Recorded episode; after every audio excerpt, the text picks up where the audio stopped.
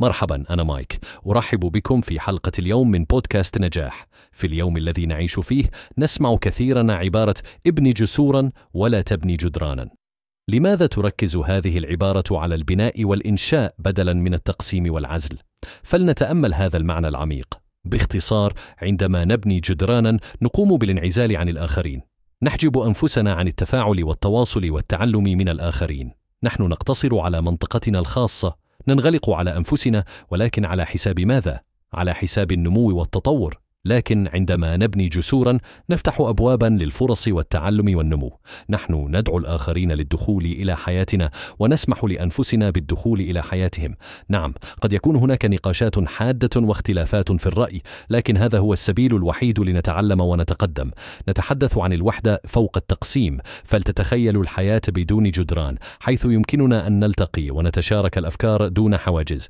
يمكننا تحقيق المزيد من التقدم والنجاح عندما نعمل معا. بدلا من العمل بشكل منعزل. بودكاست نجاح هو منصة لنبني هذه الجسور لنتعلم وننمو معا. هذا هو الهدف من بودكاست النجاح بناء جسور النجاح وليس الجدران.